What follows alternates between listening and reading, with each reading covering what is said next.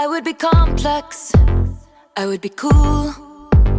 They'd say I played the field before I found someone to commit to. And that would be okay for me to do. Every conquest I had made would make me more of a boss to you.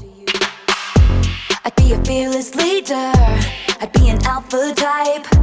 When everyone believes ya, what's that like? In the last 10 years, I have watched as women in this industry are criticized and measured up to each other and picked at for their bodies, their romantic lives, their fashion.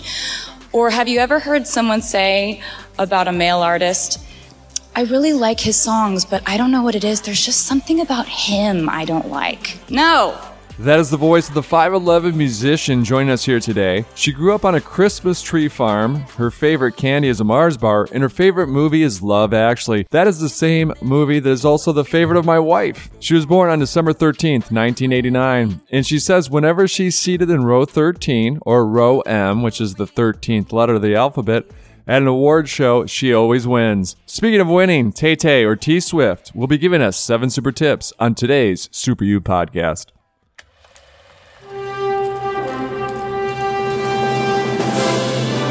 It's one small step for man. Liftoff. We have a giant We liftoff. choose to go to the moon not because they are easy, but because they are I have hard. a dream. You can't handle the truth. Seven, Six, five, three, two, One. Super, super, super, super. Super You.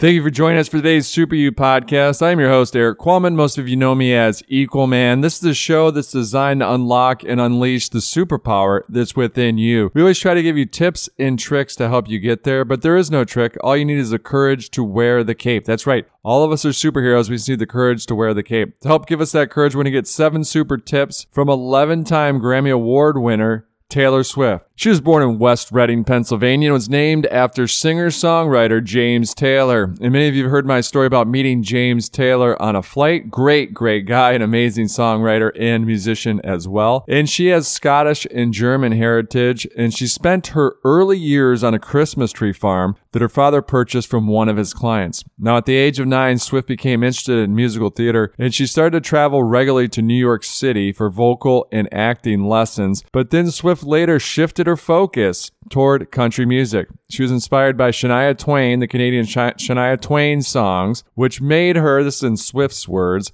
which made her want to just run around the block four times and daydream about everything. But then Taylor Swift, after watching a documentary about Faith Hill, so that's country musician star Faith Hill, famously known for singing the Monday Night Football song, but Swift felt sure she needed to move to Nashville, Tennessee to pursue a career in music. She traveled with her mother at the age of 11, that's right, at the age of 11, to visit Nashville record labels and she submitted demo tapes of Dolly Parton and the Chicks karaoke covers. That's what she sang. And she was rejected because everyone in that town, Nashville, wanted to do what I wanted to do. So, what Swift realized was I kept thinking to myself, I need to figure out a way to be different. So, after performing original songs at an RCA Records showcase, Swift, now then 13 years old, was given an artist development deal and began making frequent trips to Nashville with her mother. And the rest, as they say, 11 Grammys later, is history. So here are seven super tips from Taylor Swift. Now, growing up on a Christmas tree farm, uh, that certainly shaped your experience, and you're taller than most musicians, standing just an inch shy of six feet tall. But you often talk about living on your own terms, that it's good to sometimes be alone. What do you mean by this? there is there doesn't have to be loneliness in being alone and you can find romance in your life even if you aren't involved in a romance um you know life can be beautiful and spontaneous and surprising and romantic and magical without you having some love affair happening and you can replace all of those feelings you used to have when you were enamored with someone with being enamored with your friends and enamored with learning new things and challenging yourself and living your life on your own terms. I never understood it when people would say, oh, you know, in your 20s, you just need to be alone. And I just, I never quite got it because they would never explain to me that it's so important to define yourself on your own terms. You think about it when you're in love, that person's opinion affects your opinions. And everything you do goes through this filter of how would they feel about it? Because if you're a caring person and you're in love, then that's what you do. But there's something really wonderful about changing your life if you want to, cutting your hair short if you want to, moving to New York if you want to, changing directions of your entire creative outlook if you want to, and having it only be on your own terms. Now, I have two daughters that absolutely love your music, but I think my wife is an even bigger fan. We have Taylor Swift playing throughout the house 24 7. Now, do you feel that women are often held to a higher standard or critiqued more around things that aren't their vocation, like my, what they wear, who they're dating? And are there any tips you can share with the audience on how you kind of avoid that noise? We talk about being firm in the destination, but flexible in your path. How do you keep your focus? On the open seat versus all the chaos that's around you? In the last 10 years, I have watched as women in this industry are criticized and measured up to each other and picked at for their bodies, their romantic lives, their fashion. Or have you ever heard someone say about a male artist, I really like his songs, but I don't know what it is. There's just something about him I don't like. No, that criticism is reserved for us. I've learned that the difference between those who can continue to create in that climate usually comes down to this. Who lets that scrutiny break them and who just keeps making art. We have to work this hard. We have to prove that we deserve this and we have to top our last achievements. Women in music, on stage or behind the scenes, are not allowed to coast we are held at a higher, sometimes impossible feeling standard. And it seems that my fellow female artists have taken this challenge and they have accepted it. It seems like the pressure that could have crushed us made us into diamonds instead. And what didn't kill us actually did make us stronger. Now, if you're able to pause and look back, is there anything that you would change? Um, now, you're famously known for not having any tattoos, so the answer can't be to remove a bad tattoo, which a lot of people, that's what they might regret. Uh, but do you ever have difficulty, A, living in the present, and B, is there anything you would have changed in the past? Yes and no. I think that um, looking back on my career, there have been so many different musical phases and, you know, different things I wanted to wear at different times, and they fit my life at the time. Um, and, and so I think that you've got to allow yourself that grace to put on a certain lifestyle or a certain outfit or a certain creative, uh, mantra and then discard it when it, when you outgrow it. This is, this was weird though, because this Evermore was the first time I didn't discard everything after I made something new, you know?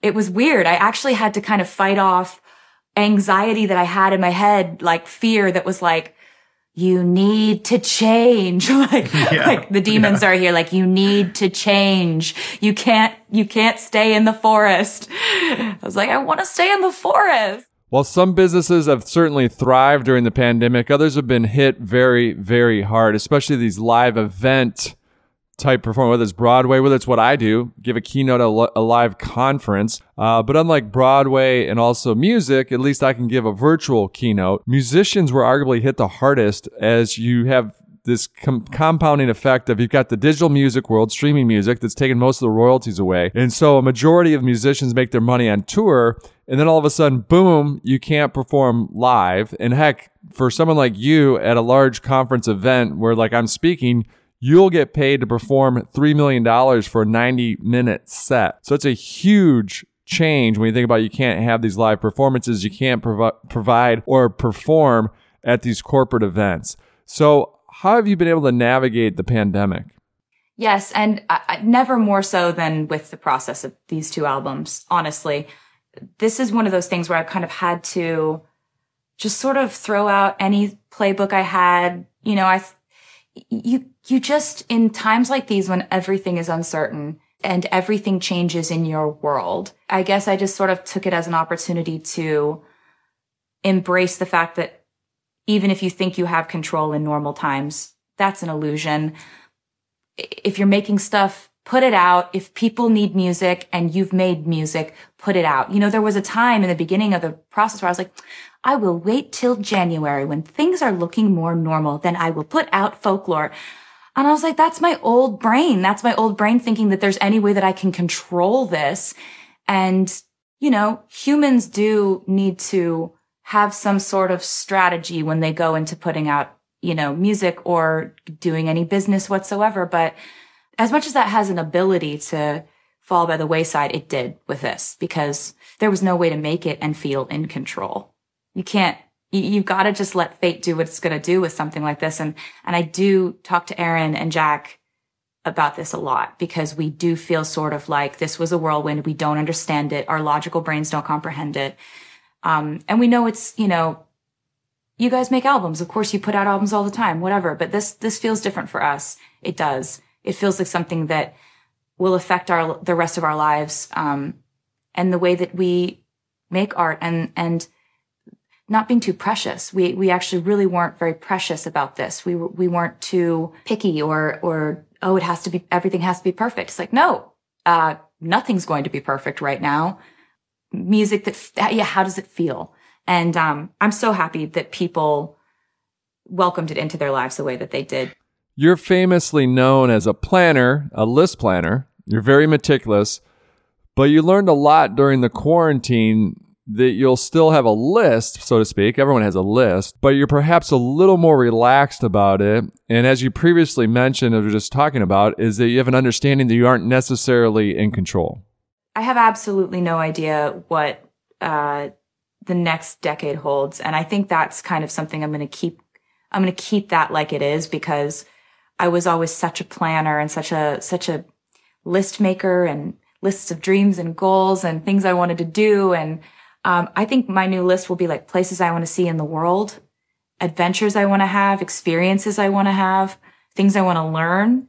Um, I think that'll be what the list looks like because you know there's always going to be a list it's me you know but it'll be lists of uh, in in quarantine my list uh, was i decided to start trying to cook everything that i had always loved to eat but never been able to cook so there's always a list now we just had South by Southwest, not only interactive festival, but also obviously the music festival. And I think every other word out of everyone's mouth was NFT, non fungible tokens and they're big, really big in the art world right now. For the young artists out there, what's your advice around any form of ownership, whether it's NFT or just any form of ownership when it comes to your personal art? Well, it's not just from a business perspective. It's it's it's from it's like your heart belongs in that art that you made. You know, and the and the person who bought my art, he's never made any art in his life, so he doesn't know what it's like that he could never understand that personal connection when you make something um, and then someone buys it out from under you that's just i don't think that a lot of people understand that that's how our business works they yeah they think we own what we make um, so i think it's interesting to get that out there in case there's so many people who want to be musicians and they need to learn these things because I didn't know these things when I was a teenager. And if, if I can say something loudly that somehow absorbs in people's consciousness that they need to really stand up for themselves and they need to fight for their right to own their work. It's not going to be given to them. People are going to try to take it from them their whole careers. So they need to, they need to know what's theirs.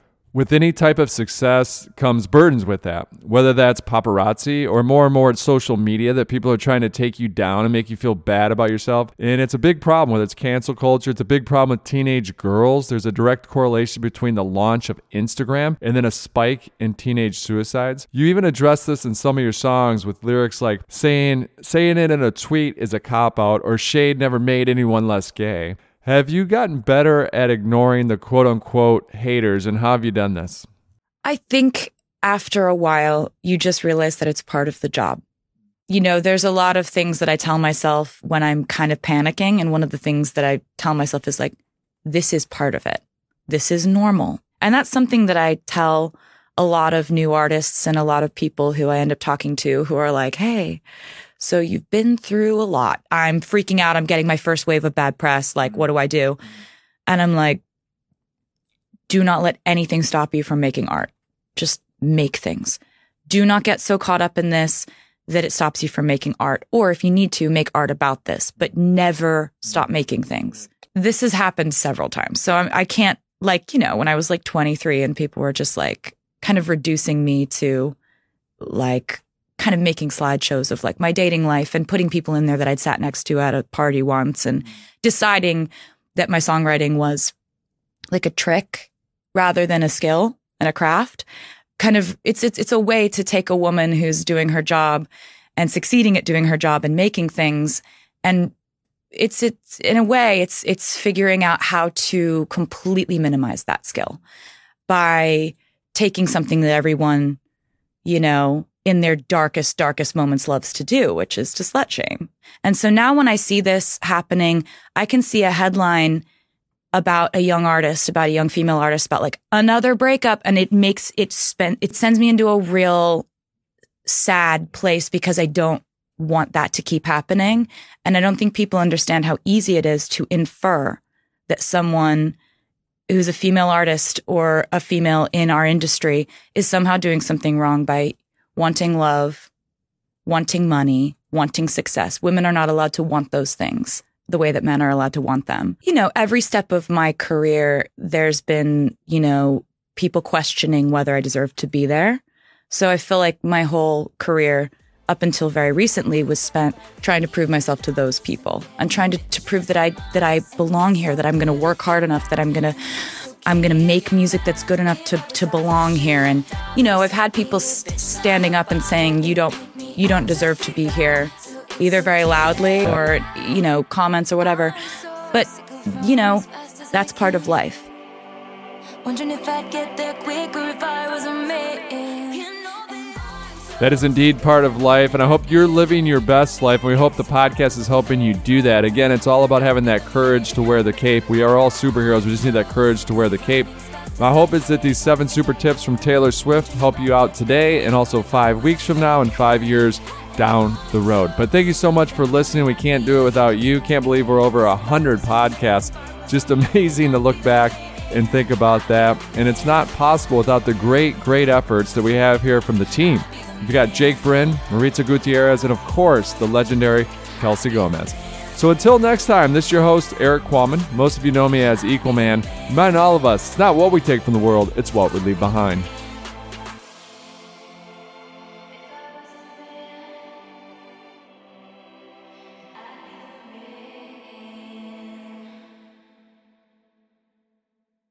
Seven, six, five, One. Super, super, super, super. Super you.